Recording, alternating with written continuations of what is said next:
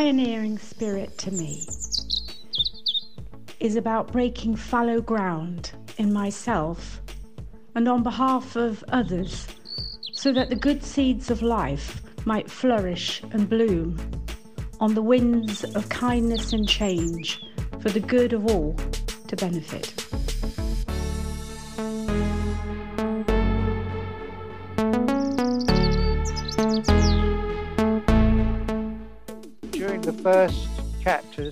The tears were rolling down my cheek.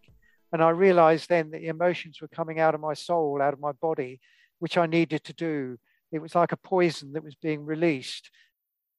Whilst it's lovely to have a good adoption, it's also good to express the feelings of those where it probably hasn't gone according to plan. And yeah, and I would say to anybody that's thinking of writing a book, do it. You know, it's not easy. You need to pace yourself. You need to plan it out. You need you don't need to rush it.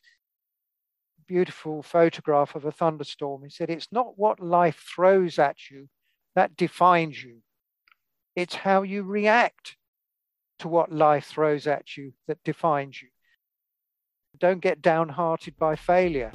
Sometimes you have to fail in order to win.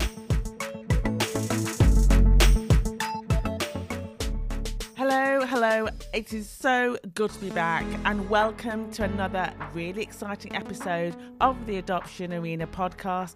And my name is Joy Carter. Now, today we have a really special feature on Adoption Arena called Author Gate, when we get to step through a brand new gate and meet a writer in the adoption, fostering, and care field. Well, today's author is Michael Allen, and we chat, we share, we discuss. We want you to get involved with him as we go through his book, A Boy Named Tigger. Please let us know your comments, your feedback. If you listened to the previous episode and heard him read, go back, get involved, because I kid you not, when I started reading this book, I could not put it down. I was totally and utterly glued. It's heartfelt, it's real. We come into this journey with him and we walk through all the mountains, the hilltops, we go through the whole thing, the valleys of his adoption experience. You cannot afford to not read this book. Please do subscribe to the Adoption Arena podcast. Follow us on Adoption Arena podcast on Instagram or Adoption Arena on Twitter for all the very latest news. And also, don't forget, just uh, wish yourself over to adoptionarena.com to get the full, the full plethora of work that we're doing in this field. So let's just dive straight in. Can you just tell our listeners a little bit about the book in in a few sentences? What you know, what is it about? Well, it's about my adoption. I was adopted just after the Second World War. And it was very strange, really, because uh, apparently my real mother and father hadn't been together long. He was a career soldier, so it wasn't just in the war. Um, and obviously, they didn't get on and they separated. Uh, my mother was then left with a newborn baby in London with no visible sign of income. So I then went to her sister in the Cotswold area of the country, hoping to be retained within the family. But unfortunately, the husband wouldn't hear of it. So I then went to another uh, sister down in Cornwall for a brief period. Uh, and then the story goes a little bit hazy because I actually ended up at a place called Horseshoe Lodge, where I was with an Auntie Peter who I eventually thought was my my mother, and obviously the man of the house was my father, and two children, my brother and sister. Um, the the stipulation of my real father was that I was to go to a family that could provide me with private education. Now, remembering it's just after the war, this family I was with at Horseshoe Lodge were also struggling. They had two children to bring up, so it was a it was a real problem. Um, and within 24 hours, I was with them, by the way, for three to four years, three and a half years.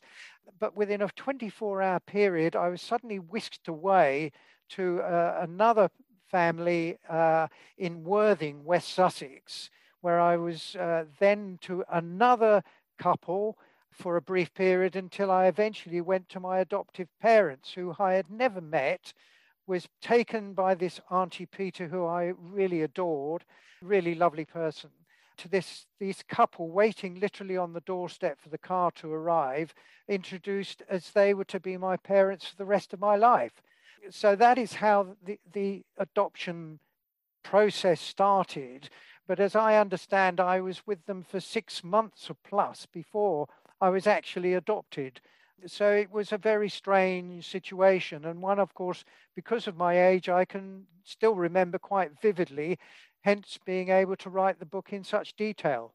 I think one of the things that I really like about your book is the first half, you really, really get a, a child's eye view of this whole thing of what it's like to feel displaced and just moved from pillar to post. I mean, you've captured the the feeling absolutely brilliantly. And I just want to say to anyone who's listening to this, if you are um, a social worker or you're thinking of going to any type of practicing work, or even if you are potentially thinking of becoming an adoptive parent, please do continue continue listening to Michael's interview because I just think it's really important to, to, to see what it children feel like when they say, right, you've got 24 hours to pack up and get out, you know, and how that impacted you. When we were talking earlier, we talked very briefly about impact of l- living in a family after the war. Do you remember having any sense of, of, of how that could have impacted your adoptive parents? Well, of course, at that age, I had got no recollection of the war because I was, you know, born in 1945 but my adoptive parents had a little shop opposite the bungalow where we lived. And of course, they were trying to wait, make their way in life, um, earn some money. And I do remember people coming in with these funny cards. And of course, I didn't know what they were, but of course, they were rationing books. So, yes, from that perspective, I, I do. And the overriding thing with my mother particularly uh, was money. It was always money how important money is and you know wasn't mustn't waste money uh, and later in life the private education you must do well at school otherwise it's wasted money. So the money theme was was throughout. And of course the over the other thing i like to say is through the adoption is that because I came from such a loving family in the earlier part at Auntie Peter, I, I did feel an overwhelming sense of rejection. And that has remained with me in periods throughout my life. You know, if you're rejected for a job or rejected by a girlfriend or something like that, it has quite an impact. And it's something that I've obviously had to fight against and rise above, as it were. Yeah, I think we'll, you know, we'll get onto that a little bit later when we talk about the impact that Uh, the adoption, that sense of loss and trauma has had as you developed. And that's one thing I really love about the book. You've really encapsulated that really, really well. It was a, a, difficult adoption in many ways, wasn't it? You didn't just go straight into a loving family and everything is so called okay. You actually got adopted by a, a, you know your mother, your adopted mother, actually turned out to be very abusive, threatened your life. You know, probably on, on more than one time. I mean, with all that experience going on, would you say that you're still pro adoption? Do you still believe in adoption? Because I know there's a very strong anti adoption movement out there at the moment where people who feel, who've rightly so have been through horrible times, but they now feel they want to actually try to abolish adoption. What are your thoughts on that? No, I, I think adoption is most important because I think it's really important for every child in the world, irrespective of where they come from, their race, creed, or color, that they should have the comfort of a loving family. It, it is so important that bond.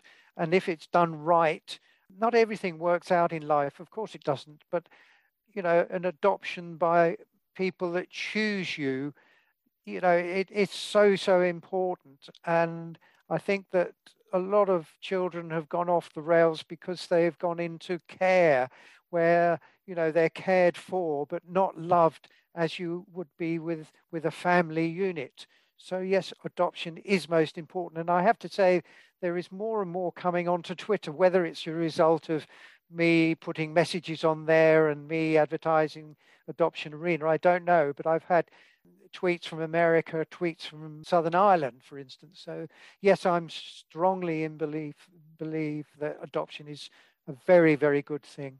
With the situation with your um, adoptive mother, did she ever get any sort of help? Or, or, or rather, as a child, obviously, when you realised that she was not very well at all mentally, did you have a voice? You know, did was there anybody that you could complain to about the fact that yeah, she was abusing you? Not outside of the family, because I mean, social services and that sort of thing was was not really very prevalent, and nobody really knew much about it. And you know, I daren't do that anyway because it would have created a lot of ructions. But I did speak to my godfather. I remember he lived around the corner. He was a very educated, knowledgeable man and he saw things from both sides. And I often remember going around there on a Saturday um, when my mother was in a mood, um, you know, shouting and all that. And I used to literally take myself off round the corner uh, just to unwind and offload. And that was so important. And in later years, obviously, to girlfriends and obviously to my loving wife. So, yes, but in the earlier days, it was probably just my uh, my godfather.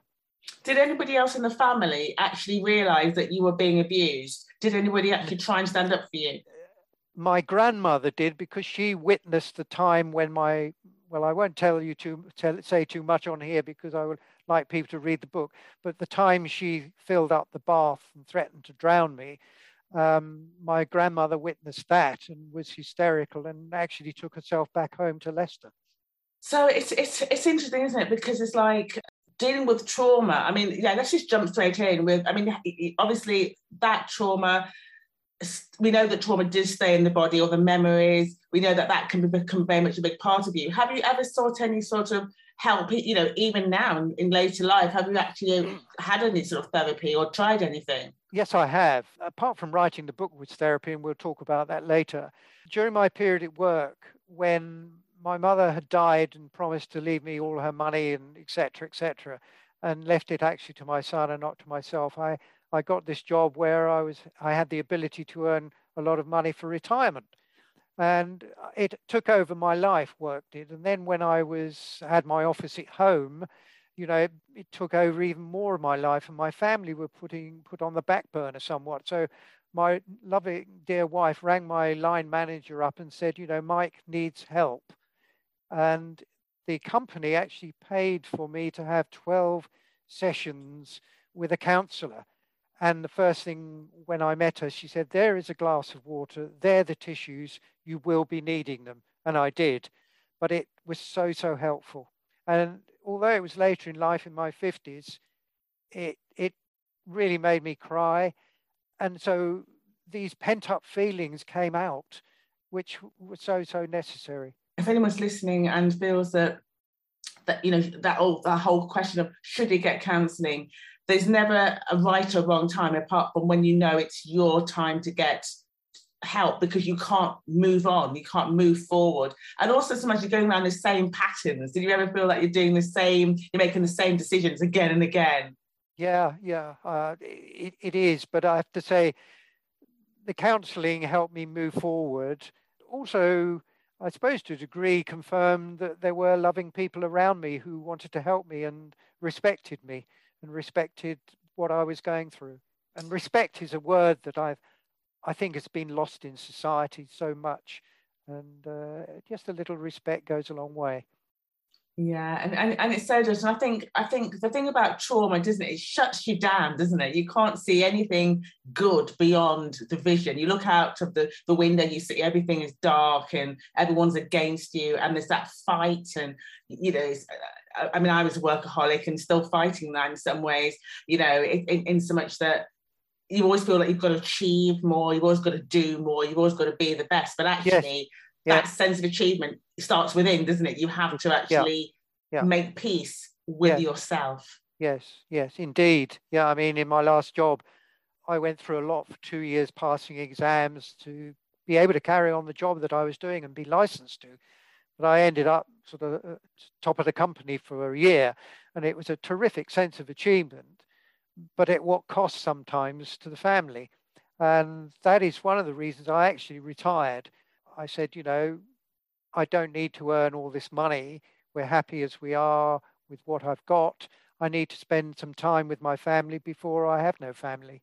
Yeah, it's it's, it's interesting, isn't it? Because because the whole concept of we know that often there can be a war inside yourself, can't there? Yes, yes. A war to find peace. You know, the, the war to say I'm determined to overcome the wars that I've had in my life because it has to be dealt with, doesn't it? Otherwise, it just sort yep. of lives on, and then everybody else becomes part of that war that you're then fighting. Yeah, yeah. gnaws away like a cancer.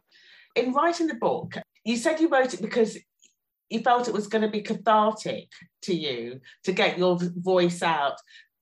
Was it? And and how did you actually go about you know writing it? And did you just literally just go go through all your notes? You know, how did you actually start writing it? Well, we spoke earlier about not rushing things, and I certainly didn't rush writing the book.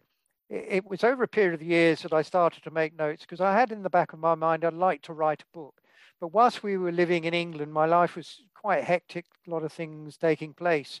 And in order to write a book, which I'd never had any experience of writing before, I had to be calm in my own mind and do it at the right time. And then when we decided to move to Spain, because uh, one of our sons had moved out there, it was an ideal time because there wasn't so much going on uh, really. So once we'd got over the initial euphoria of moving to a new country, a new experience, I sat down. Our house was such that I could lock myself away, get on the laptop, and start writing. I'd made a number of notes in a book, and so I collated those notes and started to write. And obviously, that was therapy in itself. And I have to say, during the first chapters, the tears were rolling down my cheek. And I realized then that the emotions were coming out of my soul, out of my body, which I needed to do. It was like a poison that was being released. And, um, you know, I'm even feeling a bit emotional now, if you like. But it was so essential for me to do that. Um, and I didn't write the book for fame and fortune, of course not. But I wrote it not only for myself, but for others, hopefully, that it would get published and that others could read it, understand, and probably share in some of the traumas that they were going through. Because whilst it's lovely to have a good adoption, it's also good to express the feelings of those where it probably hasn't gone according to plan. And therefore, for to, to write this book would let other people know they're not alone, but um, you know they're going through similar things, and we're here to help, to listen, and and discuss those things. You know one thing that i'm i've been learning at the moment is time is cyclical. And it's kind of interesting isn't it? When you when you when you're at a point and you look back if you like round the circle and you see all the things you've gone through and then those things and then when you come to the end like obviously you saw yourself at the beginning and was, all the emotion was there but now you're you know you're moving now into another circle into another timeline if you like it's very it's it's actually quite beautiful because you see yourself thinking, "Am I going to make this?" And obviously, you did. Here yeah. you are, and you can push through. Yeah, and I would say to anybody that's thinking of writing a book, do it. You know, it's not easy. You need to pace yourself. You need to plan it out. You need you don't need to rush it. Um, and you know, choosing a publisher was probably a little bit difficult, and there are a multitude of publishers out there. But when I sent the manuscript off and I got the review back, I was really touched. They said it would resonate with a lot of people how well it was written. And I thought, well, they are the professionals. That was so good to hear. And then they, when they said, yes, we would recommend publication, absolutely wonderful. So, you know, that was one of the first steps in getting it out there to the public. So, what do you hope to achieve from getting the book out? Because obviously, it's been cathartic for yourself, and obviously, you want to inspire more people to maybe talk about their adoptions. But is there anything specific that you'd like this to now become a platform for you to build on? You know, where, where do you see this going? Well, I, from the perspective of the book itself and the messages that have been created, because in writing the book, you've got to make it interesting. You've got to have some humor in it. Doom and gloom will put people off. You know, have to know when to cut off because it becomes too boring because it's your personal life. But the messages I would convey to, to people and what I've got out of it is have the never say die attitude. Never let anybody tell you you can't do something. You know, if you want to do something, you get on and do it and get help if, if that's necessary. But don't tell it, let anybody tell you that you're a failure because everybody has their qualities. Everybody has something to give. And that is the message I would give. And there's few words I would like to say is that uh, something that my manager gave me in a beautiful, beautiful photograph of a thunderstorm. He said, It's not what life throws at you that defines you, it's how you react to what life throws at you that defines you, and how true that is. And I think I've reacted fairly well in many different instances. You know, take my horse riding. I couldn't ride a horse at 23. By 27, 28, I'd won a championship at Hickstead, the All England jumping course, not jumping, but showing. And that was an achievement in itself uh, because my family weren't country people, but I, I love the countryside. So I adapted and, you know, won through. So it's a sense of achievement, the will to win, don't get downhearted by failure. Sometimes you have to fail in order to win. So, do you think that's one of the benefits that you could say to people maybe who've been adopted or foster doing care they're listening to this. Do you think that that is something which you think maybe you've got that characteristic directly from all the things you went through as a child strength of character? Do you think it's come from, from, from your adoption experience? Yes i think there is. I mean when I was going through my bad times, I used to stand in front of a mirror and, and say all the swear words that I could think of just to get my frustrations out of me. And there was there was something deep inside me that said, this person is not going to put me down. It's not going to make me a failure. I was talking to somebody that had read the book this morning, and they said, it's interesting. If you were adopted, do you follow the route of that adopted parent, do they make you what you are? Or is it the genes within you from your real parents that make you what you are?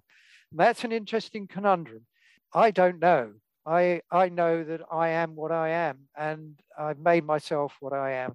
And um, my son is a little bit like me. He wasn't an academic, but he's enjoying and successful in his, his outdoor job that he does at the moment. And so there are certain parallels you don't have to be a brilliant academic to be successful.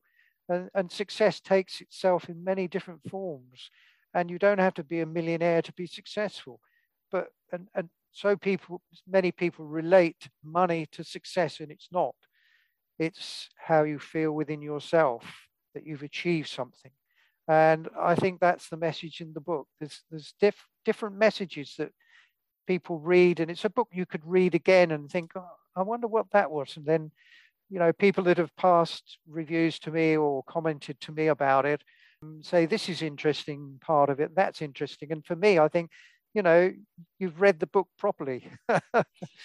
yeah, I think that's one thing that I really love about the book is it's it's there's lots of times when you think, oh, how are you going to get through this? And you literally just seem to just get up, do what you need to do, dust yourself down, and then move on. Yeah. And that is super, super, super powerful because if you've got that ability of being able to just reformat yourself, realign, and then keep moving ahead and not take things too personally, but deal with what you've got to do. It is what it is, kind of thing. But have that desire to live and to to flourish. I really feel like all the way through the book, even as a child, you've always got this desire to flourish yeah. and to find something positive.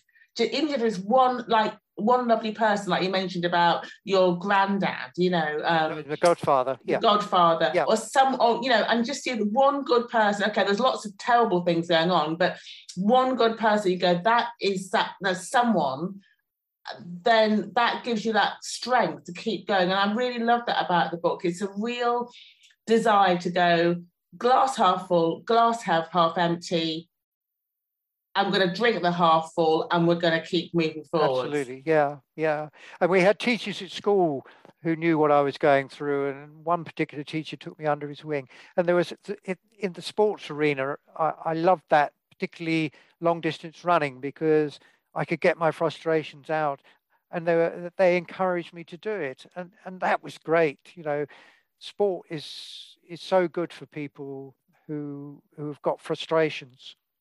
Yeah, and, and especially uh, I guess for a lot of young men, you know, because I guess the, the temptations today are, you know, to to to you know to get into violence or you know whatever um gangs or whatever but I, I feel that it's just finding that something positive that you like doing that you will do anyway that you can get out what you need to get out of your system if it's ever really out but it's a way of dealing with it isn't it until you're in a safe yeah. place yeah with yeah. right people around you that you can then talk to Yeah. a friend or family member and go i trust you to share my heart you know and that's something i really love about the book is it's it's really in, inspiring knowing that there's so many dark places but even the darkness as i always say there's always diamonds to be had if you can see them Yes. and you can see them. There's so Yeah. many times like that time you cycled 186 miles to get away from your Yeah. mother who's trying to kill you.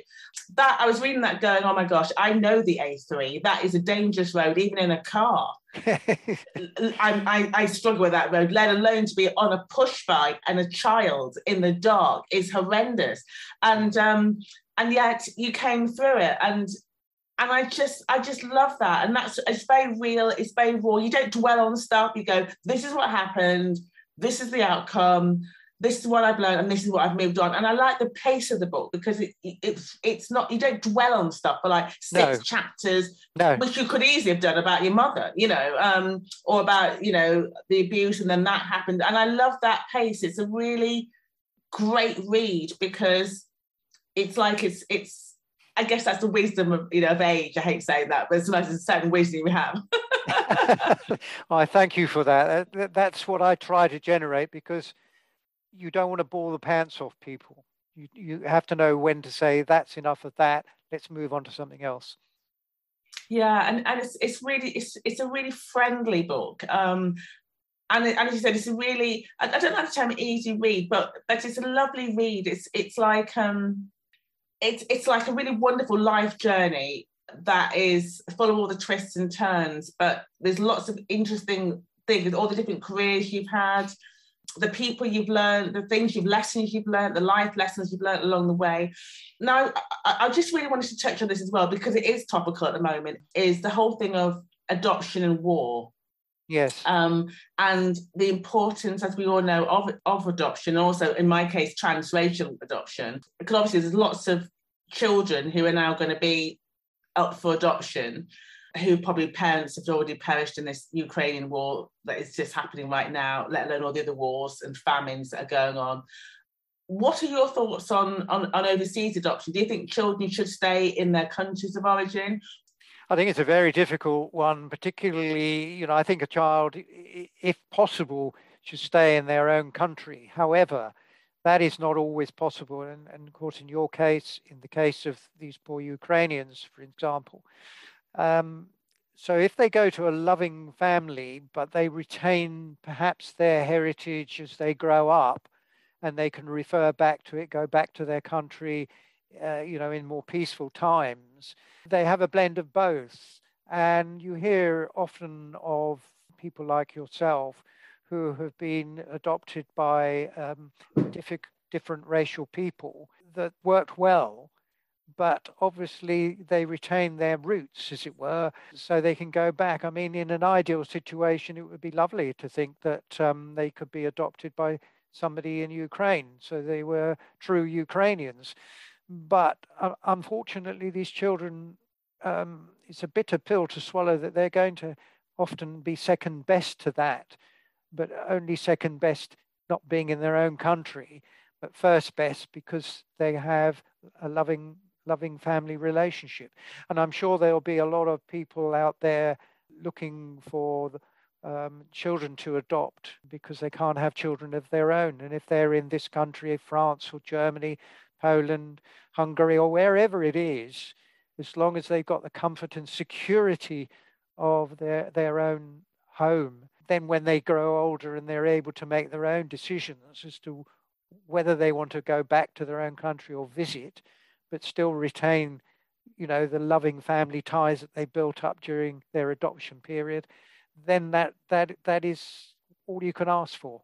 Yeah, because I think that is the biggest problem. I think anyone who's been adopted, whether it's been transracially or just in general, is you touched on it earlier. You've got all the the chromosomes, and obviously your genealogy is inside of you. If you traced your biological parents, you could see that you've got, probably got so many characteristics, obviously from them. Yeah. From you know the X and Y chromosome. However, there's also all the identity that you also get from your growing up from your nurturing parents as well. So if like, you've got now four strands yeah. of information, yeah. which is a massive confusion. And you have to, and that I think you just have to kind of work that out in your life. I know I was always struggling. I didn't know who I was, and I, there was no answers. But I've since realised the answers are within. Yes. You've got to make peace with what you want to do. Like you said, you had no desire to really ride horses, but you taught yourself because you wanted to, because you could whether yes. your mum did it or your dad did it or maybe but you wanted to do it. And i think there's a point you had to just say this is my lot. I'm gonna i like this. I don't like that. I'd like to do this. That's the end of it. And also when you consider anybody that does a dna test we have got a multitude of different races within us that we never knew we had anyway. Well this is the thing. And and, and that's what makes me sad in so much that I, I i speak to people who say you know, I'll be happy when I could just find my, my biological dad or find yeah. my biological mum. And that can answer a lot of questions, but it can also bring up a lot more questions as well. Um, yes. and, and that usually does. You've got thousands more questions and a lot more family and all their issues. And that can be good if that's right for you. I never yeah. chose to do that myself because I kind of and because I've kind of made peace with that. I've I've made peace with who I am. I I find my peace in people that I call family. Yes. Like one of my best friends, she's very blonde. She's completely the opposite of me, but in character, we're very similar. Sure. And I've sort of made her my sister. So I've got all these other family members that I just got. I call them family now. Yeah, yeah. Why not? You know, it, it, it, it and sometimes you know it's what's what's good for you but also you have to do it with the thought of your adoptive parents, whether they're happy with it, because you know it doesn't always work out. If you start stirring up and digging up the past, it doesn't always work out for the best. I mean, the the couple we were with this morning who read the book, she was adopted. Um, her two real sisters, no, I think it was a brother, one of the brothers and sisters accepted her, and I think there were two more sisters didn't want to know and still don't want to know after years because it stirs up too many emotions that maybe they can't cope with. They've got enough in their life to cope with, and this just tips them over the edge. Um, we are a funny human beings. We're a funny lot, aren't we? Sometimes. yeah, it's, it's it's a very difficult issue. I mean, we know because as adopted people, we spent a lifetime trying to get our heads around it. Yes. And if you've not had that, um, you know, rocking up to a family and going, let's all be friends. It, people just can't cope with it. I completely understand that because it's so difficult. Um, I mean, I don't talk to my parents very much about it um, because it's this is my thing and this is what I've chosen to talk yeah. about, and that's fine. Um, you know, if I'm doing any magazines or any television or anything, I'll reference it and they'll watch it and they've always supported me but it's not their thing it's my thing yes and sure. that's how i've got around i don't have to spend that i don't want i don't need their approval anymore and i don't need them to understand what i understand about it because that's that's not their story it's mine. Yeah yeah yeah. And that's okay not everyone's going to get it. Some of my friends don't want to talk about it. That's not bad it's just that's just the way it is. Yeah. so i've found that to, to go where i'm welcome if people want to talk about it great. People are angry about it i completely get that. But I've found if you like you've got to find your tribe. Find the people that get you get your life yeah. love your book. They're going to love it and there's always going to be angry people. Yes yes. I mean i I would have loved to have met my mother. Um, and it's only after my adoptive mother died that I dug around. And although I was born in Guy's Hospital in London and went to Cotswolds, my mother lived six miles away from me in Worthing. And she died four years after I then found out about my real family and contacted family members. So that was sad, but it's gone. You can't do anything about it. You move on. And, and, like you said, you really have moved on. You've got the most amazing wife and family by the yeah. sounds of it. Yeah. And and I think there's a point you just have to just go. We've just got to do what we have, what we can do. And I've made peace with lots of things. I had a twin sister. Um, yeah. And again, I platform that. I found this. This is something we're going to talk about as well how to get your brain to a place of peace when there are those dead ends if you like and one thing that i do um, or that i just found some information on is um, on my birthday because obviously it's bittersweet because obviously it's my birthday but she she died at yeah. birthday it would have been her birthday is i often have an extra glass of champagne for her Lovely, lovely. Yes, I'm sure she's up there cheering you on. exactly, and it's it's just you know. So I, I found ways of just just making peace and making it beautiful. So, you know, the future is looking very, very good, and I'm very uh, happy about how it's going at the moment. Brilliant. Well, thank you so much for that. I mean, I've, I've just really enjoyed talking to you and getting to know you a little bit more and, and reading the book. And so please do tell people, let people know, get the word out. And if you are interested in Michael Allen, then please, please do um, in, invite him down. Um, all the information is down below to come to your bookshop or to your events. I know you'll be very happy to do any signings yeah. or readings up and down the country over the next six six to eight months. And I think it's it's a really great read, and I'm really excited to have you run our very first author gate. Joy, I, I really want to thank you very much for giving me the opportunity of not only talking to you, but also talk about my book. So thank you.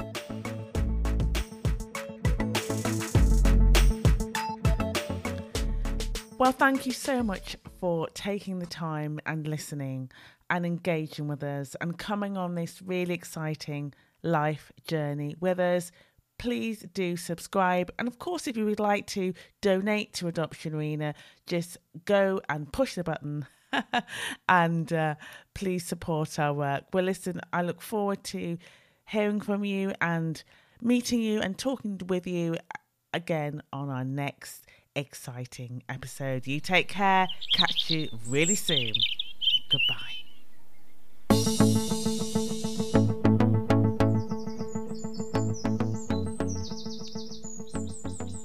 A pioneering spirit to me is about breaking fallow ground in myself and on behalf of others so that the good seeds of life might flourish and bloom on the winds of kindness and change for the good of all to benefit.